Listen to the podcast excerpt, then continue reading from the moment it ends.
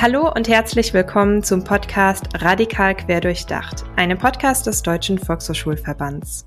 Mein Name ist Anne Deni und ich begrüße euch zu einer Interviewfolge. In diesem Podcast, den ich mit meiner Kollegin Mona Leitmeier zusammengestalte, äh, besprechen wir oft Konzepte oder wir sprechen über unsere eigenen Schulungen, die wir für politische BildnerInnen anbieten. Wir gehören beide zum Projekt Prävention und gesellschaftlicher Zusammenhalt. In der letzten Folge haben Mona und ich über Klassismus gesprochen. Wir konzentrieren uns in der Folge 47 auf die Dimension von Klassismus und auf die Notwendigkeit von Klassismuskritik. Heute haben wir die Möglichkeit, noch tiefer in das Thema Klassismus einzusteigen und deshalb habe ich mir eine Gästin eingeladen. Tanja Abu ist wissenschaftliche Mitarbeiterin am Institut für Sozial- und Organisationspädagogik der Uni Hildesheim, Sozialarbeiterin, Social Justice Trainerin und ein Gründungsmitglied des Instituts für Klassismusforschung. Hallo Tanja und herzlich willkommen bei uns im Podcast. Hallo, danke für die Einladung. In der Einleitung habe ich dich eben als wissenschaftliche Mitarbeiterin am Institut für Sozial- und Organisationspädagogik der Uni Hildesheim, Sozialarbeiterin, Social Justice Trainerin und Gründungsmitglied des Instituts für Klassismusforschung vorgestellt. Ähm, du bezeichnest dich selbst auch noch als queere Poverty Class Akademikerin. Kannst du unseren ZuhörerInnen erläutern, was mit der Bezeichnung gemeint ist? Ja, total gern. Das sind halt irgendwie alles immer so ein bisschen so eine anglizierten Zungenbrecher, die man sich für so eine Identität zurechtbastelt und zum Teil auch aus sozialen Bewegungen nimmt. Also ich habe ähm, Anfang der 2010er Jahre von den Working Class Poverty Class Academics gehört, die sich in den USA zu der Zeit über, also zuerst über eine Mailingliste und auch in jährlichen Treffen ähm, immer wieder zusammengefunden haben. Die hießen erst Working Class Academics. Dann gab es eine Intervention von Seiten der Menschen, die gesagt haben, hey, ähm, unsere Herkunftskontexte, Herkunftsfamilien, Herkunftsbezugskontexte kann man eigentlich nicht Working Class nennen, sondern ähm, wenn wir im Transferleistungsbezug aufgewachsen sind, muss man eigentlich auch materielle Armut mit benennen. Also deswegen halt Poverty Class wurde dann noch so dahin zugefügt und ich habe das irgendwann angefangen für mich zu übernehmen, weil in, im deutschsprachigen Raum gab es zu der Zeit noch nicht so besonders viele Selbstbezeichnungen, die auch aus Bewegungsgeschichte kamen und ähm, ein Stück weit auch so Empowerment-Begriffe waren oder Selbstermächtigungsbegriffe. Und ähm, ich habe eine Zeit lang mal, also auch nur in akademischen Kontexten, Unterschichtsakademikerin, also das sage ich jetzt hier so in Anführungsstrichen, benutzt, weil ähm, der Begriff Unterschicht ja so ein stigmatisierender und abwertender Begriff ist, der für Menschen aus der Armutsklasse auch verwendet wird. Und ich bin in den letzten Jahren einfach immer weiter dazu übergegangen, ähm, entweder Armutsklasse zu sagen und eben für diese, für diese Konstruktion meiner selbst, um nicht so ein immer so einen Rattenschwanz von Selbstbezeichnungen zu haben, habe ich gedacht, so queere Poverty Class Akademikerin trifft es irgendwie. Oder genau, ich spiele da manchmal auch noch so ein bisschen mit den Worten, aber der Begriff Armutsklasse hat sich seitdem auch so ein bisschen mehr durchgesetzt. Zumindest habe ich das immer mal wieder hier und da gelesen und habe mich dann gefreut, dass äh, halt nicht mehr, also in bestimmten Kontexten da auch sprachsensibilisiert nicht von Unterschicht gesprochen wird, in Anführungsstrichen, sondern eben von Armutsklasse auch. Und weil es auch irgendwie nochmal so ein eigener Klassenbegriff ist, finde ich, der, wo auch Armutslagen mit bedacht werden. Genau, na, es zeichnet so ein bisschen meine eigene ähm, biografische Auseinandersetzung und auch bewegungsgeschichtliche Auseinandersetzung mit dem Thema Klasse, Klassismus, Ausschluss von vor allem auch materiell von, also Armut betroffenen Personen. Ja, da sind wir jetzt auch schon mitten im Thema drin, natürlich auch mit den ganzen Begrifflichkeiten, ähm, die immer konkret zu benennen und auch sagen, warum bestimmte Begriffe nicht mehr verwendet werden sollen, weil sie stigmatisierend sind. Ähm, jetzt interessiert mich natürlich noch, seit wann du dich mit dem Thema Klassismus beschäftigst und daher die Frage, seit wann arbeitest du zu Klassismus und ähm, wenn du uns dazu einen Einblick geben möchtest, wie bist du dazu gekommen, dich im wissenschaftlichen und praktischen Kontext mit dem Thema zu beschäftigen? Das ist, also ich würde eigentlich sagen, mein ganzes Leben.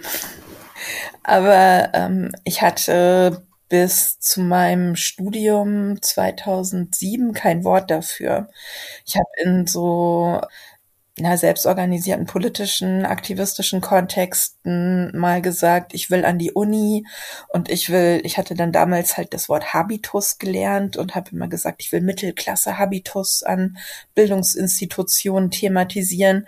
Und meine bürgerlichen Friends haben mit, mit ziemlich großer Abwehr darauf reagiert oder halt mit so was Hannelore Bublitz ähm, so benennen würde als die Gewalt, die man so mit einfachen oder die, die man mit so bestimmten Worten anrichten kann. Also so ein, ne, mit so hochgezogener Augenbraue, so, aha, wie willst du das methodisch machen? Und ähm, ich hatte damals überhaupt keine Antwort darauf. Also ich war so universitätsfern sozialisiert und habe mich auch eigentlich nicht in einer Universität gesehen, sondern immer als Aktivistin und hatte aber schon so einen Eindruck, dass die Universität der Ort ist, wo man halt Dinge nochmal so überdenken kann und durchdenken kann. Habe das als ziemlichen Widerstand erlebt und habe in einem Seminar von Lea Czolek die das Institut Social Justice mitgegründet hat, ähm, dann tatsächlich zum ersten Mal so ein Schwerpunktmodul zu Klassismus gemacht und dann auch die Ausbildung zur Social Justice Trainerin. Also um das nochmal einzufügen, Social Justice ist so, ein, so eine Vorstellung von sozialer Gerechtigkeit, wo davon ausgegangen wird, dass alle Menschen in unterschiedlichen ähm, Ungleichheitsdimensionen privilegiert und deprivilegiert sind und dass es nicht immer so eine Person gibt, die so das unterdrückte Subjekt ist, sondern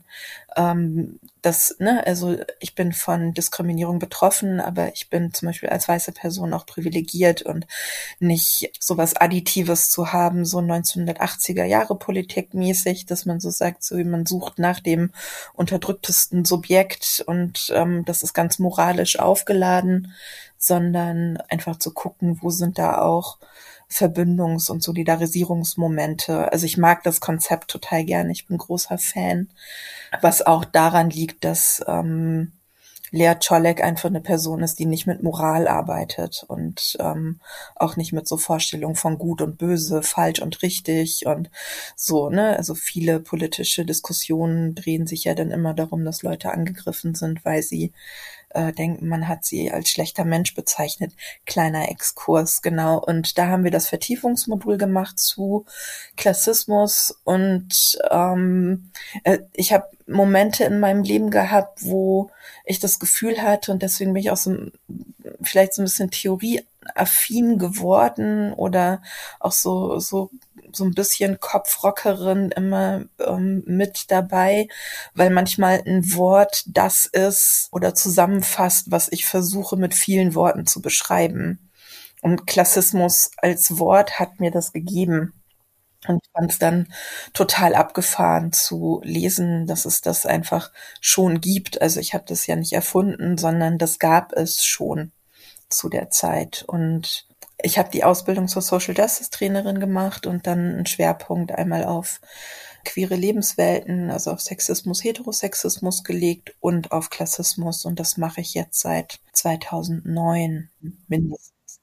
Mm, ja, in der letzten Folge haben meine Kollegin und ich auch darüber gesprochen, dass das Thema Klassismus mehr Aufmerksamkeit in der Bildungsarbeit bekommt. Siehst du das auch so oder wie ist da deine Einschätzung dazu? Also ich beobachte das mit Begeisterung und Vorsicht.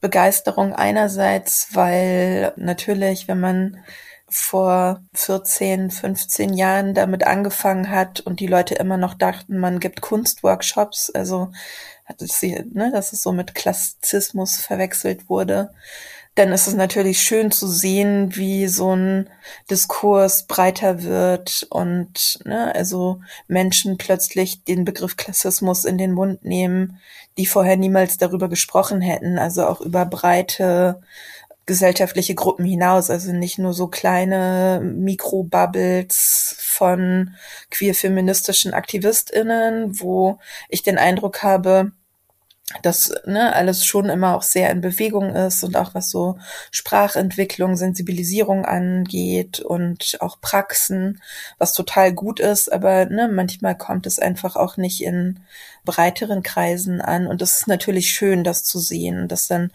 es auch so eine so eine Veröffentlichungs Welle gibt. Also nicht, ich sag jetzt mal so, Welle ist vielleicht ein komischer Begriff, aber ich habe jetzt mehr zu Klassismus zu lesen, als ich das vor zehn Jahren gehabt hätte, einfach aus vielen unterschiedlichen klugen Perspektiven und auch intersektionale Perspektiven auf Klassismus und finde das sehr angenehm, mich da auch teilweise so ein bisschen zurücklehnen zu können und nochmal andere Schwerpunktsetzungen für mich machen zu können. Und ein bisschen als Person, die sich halt jetzt schon sehr lange damit auseinandersetzt und die auch in so Bewegungsgeschichte reingeschaut hat, muss ich sagen, dass ich Angst habe, dass es so sehr schnell wieder veräppt, bevor es irgendeine Form von Verankerung finden kann, weil Diskriminierung aufgrund der sozialen Herkunft ist, ne, sind auch immer so ähm, schwammige Begriffe, die dann dafür gefunden werden, irgendwie, wenn man eigentlich über Klasse sprechen sollte. Aber gut, ähm, ich bin ja schon froh, dass es im LADG, also im Landesantidiskriminierungsgesetz der Stadt Berlin, zumindest mit aufgenommen wurde. Welche praktische Handhabe man damit hat, ist jetzt überhaupt nicht ausformuliert, weil im Grunde, ähm, um Klassismus anzugehen, bräuchte es eine andere Gesellschaft. Es bräuchte andere Gesellschaftsformen. Es bräuchte andere Solidarisierungsformen und der Fokus müsste gelegt werden auf antikapitalistische Bewegungen oder in, ne, wie auch immer die geartet sind und auch auf eine radikale Solidarität mit materiell armen Menschen und das sehe ich tatsächlich nicht. Und das ist halt Ende, Ende der 1980er, Anfang der 1990er Jahre schon mal so aufgeflammt. Und da gibt es eine, ich würde sagen, relative Vielzahl an Veröffentlichungen, die auch, die ich auch sehr, sehr gerne gelesen habe. Aber es ist wie bei anderen sehr zähen Diskussionen, also ne, Feminismus, wir reden jetzt noch über Gender Pay Gap und das Recht auf Selbstbestimmung über den eigenen Körper etc. Und es ist ja auch unfassbar ermüdend und ich glaube oder ich hoffe, dass es zumindest insofern eine Verankerung des Themas gibt, dass es weiter Leute gibt, die die Kraft aufbringen, da auch Verbesserungen gesamtgesellschaftlich zu bewirken oder eben auch auf ein anderes System hinzuarbeiten. Genau, wie gesagt, also es ist äh, Begeisterung und also aber auch sehr auch Vorsicht mit mit diesem Enthusiasmus.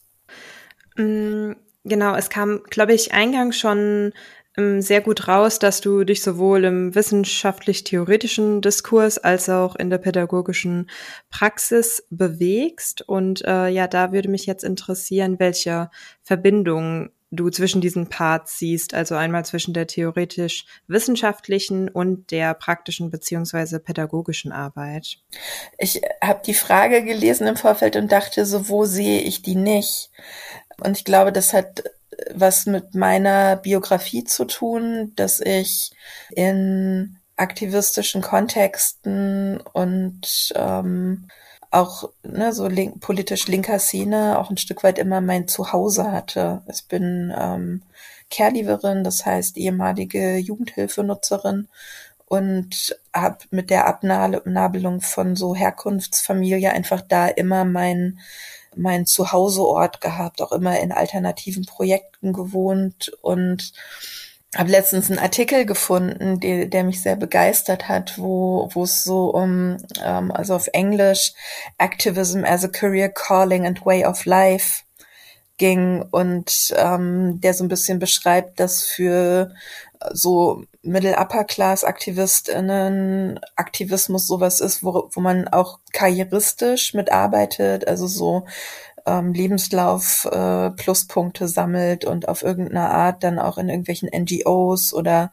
politischen Parteien etc. sich so eine Karriere mit aufbaut und ähm, für so Arbeit Menschen aus der Arbeiterinnenklasse was ist, wo man so ein bisschen hin und her meandert zwischen politischer Notwendigkeit, das eigene Leben gestaltbar zu machen und der Lohnarbeit eben auch. Und dass es für Menschen aus der Armutsklasse eher sowas ist, was so untrennbar verwoben ist. Und ich glaube, ich glaube immer nicht an solche Essentialisierungen, also dass man sagt, so Menschen sind so, aber ich glaube, dass eine gewisse Form der Prägung in der Herkunftsklasse da auch die eigene politische Haltung prägt. Und ich konnte politische oder politische Bewegungen und auch politische Forderungen ganz oft gar nicht trennen von meinem privaten Leben weil zum Beispiel jetzt, wenn CareLeaverInnen, also es war für mich damals nicht Thema, aber wenn CareLeaverInnen zum Beispiel für die Abschaffung der Kostenheranziehung, also das ähm, Geld, das verdient wird,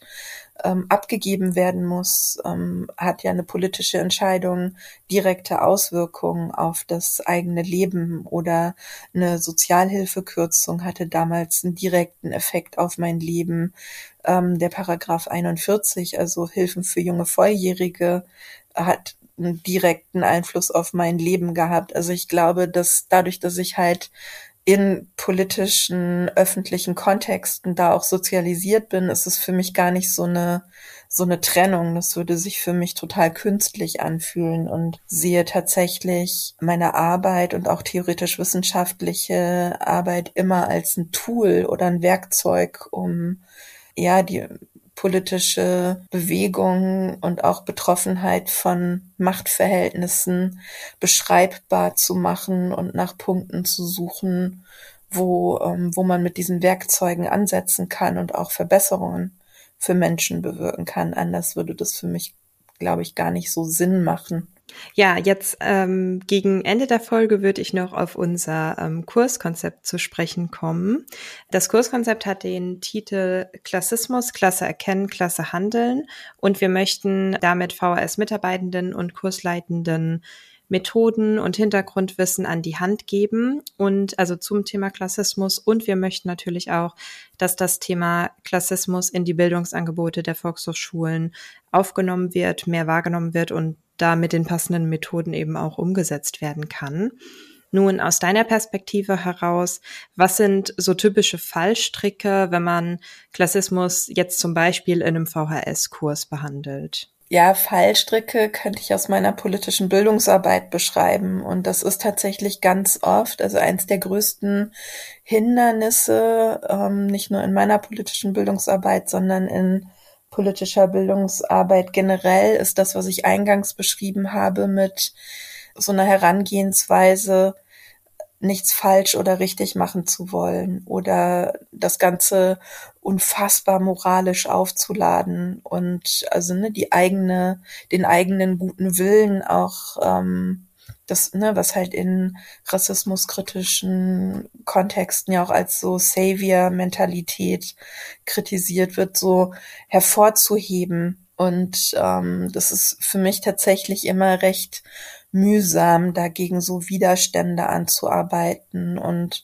auch Leuten klarzumachen, es geht nicht um äh, dich als guten oder schlechten Menschen. Natürlich kann ich äh, bei manchen Dingen sagen, hey, das ist schon ganz schön diskriminierend, was du gerade sagst, oder ich kann ne, darauf hin, hinweisen, oder es gibt auch Menschen, die absichtlich diskriminieren und ähm, die werden dann wahrscheinlich auch nicht in diesen Kursen sitzen.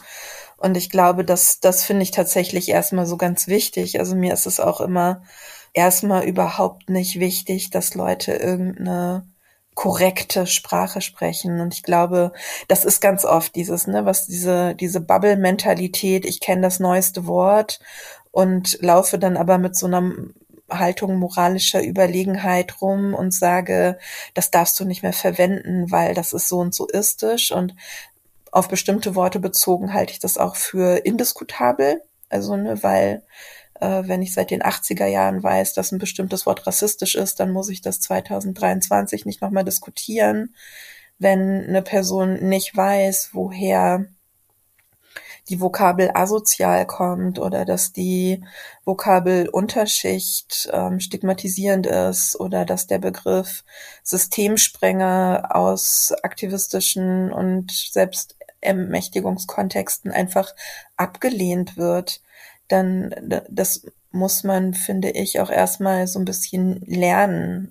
Genau, und das ist so die eine Sache, so wo es um so Haltung und Selbstverständnis geht.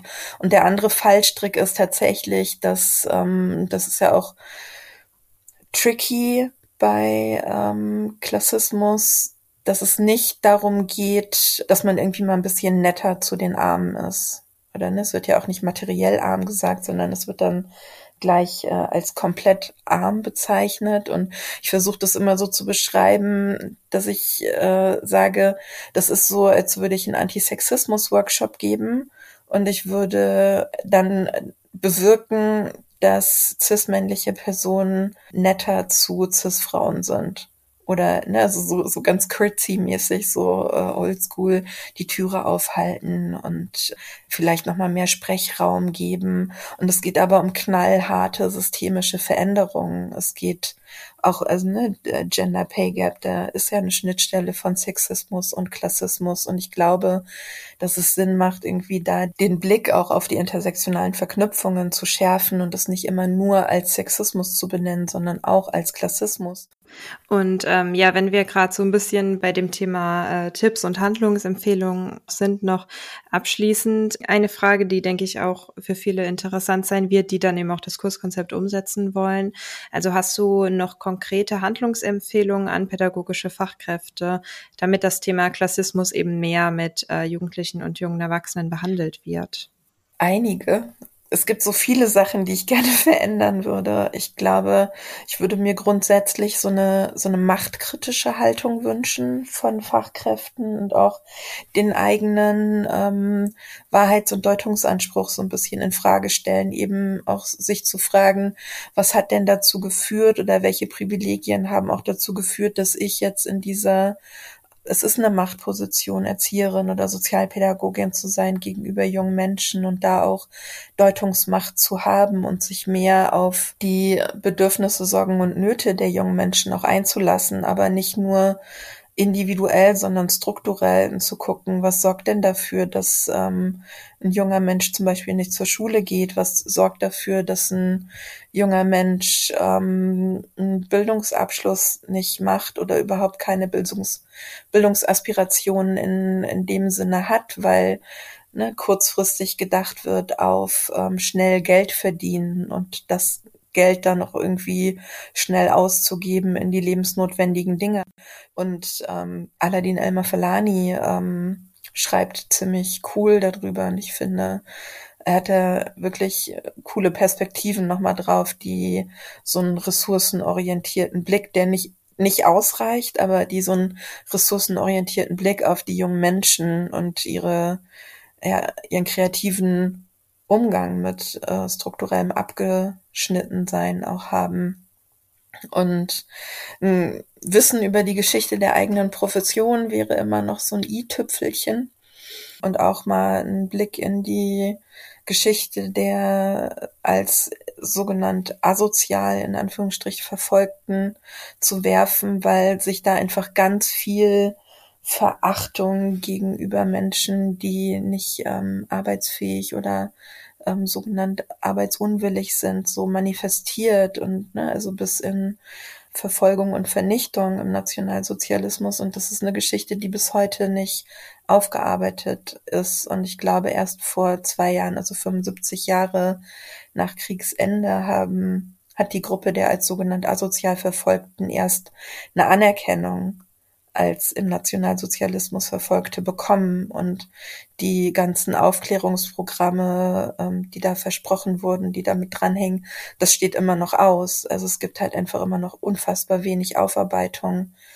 Und vielleicht so ein letzter Wunsch oder eine Vision wäre ein, ein Wechsel von einer kontrollierenden Profession zu einer solidarischen Profession Und ähm, Solidarität ist auch immer so ein bisschen so ein staubiger Begriff, aber ich glaube, dass es eine gute Zeit ist, den mal wieder aus der Schublade zu holen und abzustauben und zu aktualisieren und zu gucken, wie kann solidarische Praxis aussehen. Ja, das finde ich ein sehr schönes Bild am Ende. Sehr schöne Schlussworte. Ja, vielen Dank für deine Zeit. Und ähm, ja, das war sie auch schon, die heutige Interviewfolge zum Thema Klassismus und soziale Ungerechtigkeit mit Tanja Abu. Schaut gerne in die Show Notes und klickt euch durch die Links, um mehr über Tanja Abu und ihre Bildungsarbeit zu erfahren. Wir werden dann sicherlich auch noch den ein oder anderen Artikel, der jetzt auch erwähnt wurde, oder Buchtipp noch in die Show Notes packen. In der nächsten Folge spricht dann meine Kollegin Mona mit der Autorin unseres Kurskonzepts zum Klimaklassismus, nämlich Maja Bogojevic. Und ähm, ja, sonst kann ich nur noch sagen, abonniert gerne unseren Podcast und wir freuen uns, wenn ihr beim nächsten Mal wieder dabei seid bei Radikal Quer durchdacht.